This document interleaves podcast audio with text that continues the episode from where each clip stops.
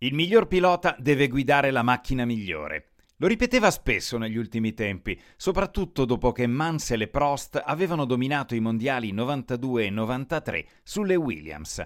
Erano due missili quelle Williams e lui sulla McLaren, lui che aveva tre titoli di campione del mondo e che il mondo riconosceva come il migliore, doveva fare i miracoli per vincere qualche gran premio, sicuro di vedere i suoi due più acerrimi rivali capeggiare la classifica a fine anno ma finalmente Prost aveva deciso di togliersi il casco. Se ne andava con quattro allori mondiali e quel naso perennemente storto sotto due occhietti furbi. Ayrton non se lo fece ripetere. Il miglior pilota, e cioè lui, doveva salire su quella Williams, la macchina migliore. C'era il record di Fangio, cinque titoli da avvicinare, e c'era quel tedesco impudente da rimettere al suo posto.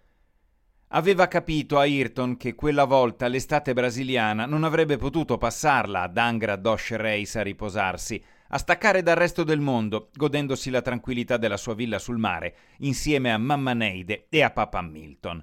No, quei mesi a cavallo tra il 93 e il 94 gli sarebbero serviti per capire meglio quella macchina, per comprendere i segreti che quel genio progettista di Adrian Newey aveva nascosto in un abitacolo che per Ayrton era sembrato strettissimo. Il volante, dannazione, il volante! ripeteva ai suoi ingegneri. È troppo vicino al mio corpo, non riesco a stendere l'avambraccio come vorrei. Ogni volta che scendeva dalla sua Williams alla fine dei test, si chiudeva nel box a cercare soluzioni con il resto del team. Senna non era solo un asso alla guida, aveva una sensibilità unica, era capace di trovare regolazioni millimetriche da cambiare per guadagnare preziosi decimi di secondo in pista. Ma questa volta era diverso. I giapponesi della Honda, il motore che montava sulla McLaren, si sarebbero fatti in quattro per risolvergli il problema. Con il motore Renault della Williams il feeling non era ancora lo stesso. E poi c'era quel volante, troppo vicino al corpo. A Schumacher avrebbe pensato più tardi. Quel tedesco dal sorrisetto beffardo lo aveva apertamente sfidato. Ayrton sapeva di avere di fronte uno di una razza come la sua, quella dei fenomeni, e non gli dava fastidio avere trovato un rivale tosto. No, a rendergli insopportabile Michael era l'atteggiamento del tedesco, che non subiva il fascino e la personalità di Senna. Anzi, gli opponeva la sua strafottente gioventù e un talento cristallino. Nonostante quel volante che non gli piaceva e una Williams decisamente al di sotto delle aspettative, Ayrton era riuscito a fare la pole nelle prime due gare del 94, in Brasile e in Giappone. Sul giro secco in qualifica non c'era partita per nessuno, anche con una macchina che Ayrton guidava a fatica, orfana delle sospensioni attive e del controllo di trazione e senza quel rendimento del quale avevano beneficiato Mansell e Prost prima di lui. Ma il miglior pilota deve guidare la migliore macchina e se lui rimaneva il miglior pilota era fiducioso che la sua macchina lo avrebbe seguito. In gara però le cose non erano andate bene. Un testacoda in Brasile, un incidente in partenza in Giappone lo avevano inchiodato a zero punti in due gare e alla bandiera a scacchi era transitato primo in entrambe le volte Michael Schumacher. La classifica parlava dunque chiaro: Schumacher 20, Senna 0. Ma la terza gara era Imola, dove Ayrton era signore e padrone e dove contava di iniziare la rimonta, anche perché i suoi ingegneri erano riusciti a fare quella modifica che tanto chiedeva il pilota. Abbiamo limato e risaldato il piantone dello sterzo a Ayrton, gli avevano detto consegnandogli la vettura per le prove libere del venerdì. Vedrai che ora potrai scatenare tutto il tuo talento su un volante a misura delle tue braccia. Venerdì Rubens Barrichello si era schiantato contro le barriere alla variante bassa, arrivando ad un millimetro dalla morte.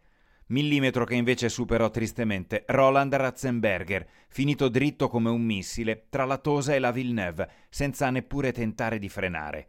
L'austriaco era di fatto morto sul colpo, ma un miracolo dei sanitari imolesi aveva consentito un volo disperato in elicottero fino all'ospedale di Bologna in tempo purtroppo per certificare la morte di un ragazzo che sognava di correre in Formula 1 e che pagava con la vita un cedimento strutturale della sua vettura.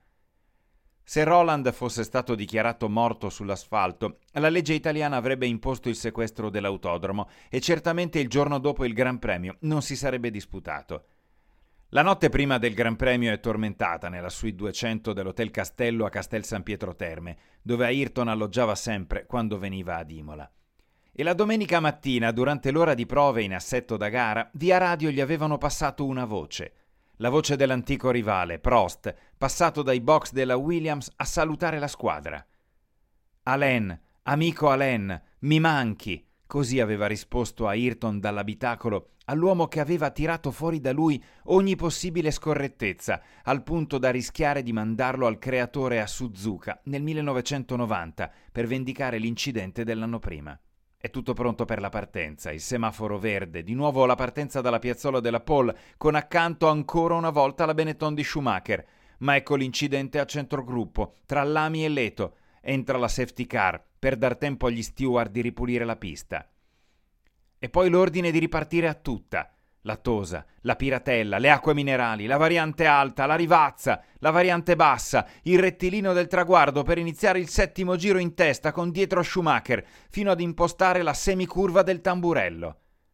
Alle 14.17, con quel piantone dello sterzo che lo lascia. Non esistono curve dove non si possa superare, diceva spesso. Se ne andò come gli eroi, che sono tutti giovani e belli. Se ne andò presto, ma su questa terra non conta tanto il tempo di permanenza, conta la luce che hai lasciato. Esiste un posto a Torino, Area X, nato con lo scopo di divulgare cultura della protezione. In Area X accadono delle cose, si raccontano delle storie e ci si può immergere in una realtà virtuale che sensibilizza e ci fa comprendere cosa vuol dire protezione. È una iniziativa di un grande gruppo banca assicurativo, ma non vuole vendere, vuole, attraverso spunti e riflessioni, le più diverse tra loro, creare consapevolezza. Protezione vuole dire sapersi prendere cura di noi e dei nostri affetti, costruire una rete di protezione che permetta di farci arrivare il più serenamente possibile ai nostri obiettivi. Le storie di sport, le storie degli atleti tutti hanno nella cura e nella protezione la chiave dei loro successi. Il racconto di oggi spero abbia acceso curiosità e portato le prime riflessioni. Grazie, ti aspettiamo in Area X.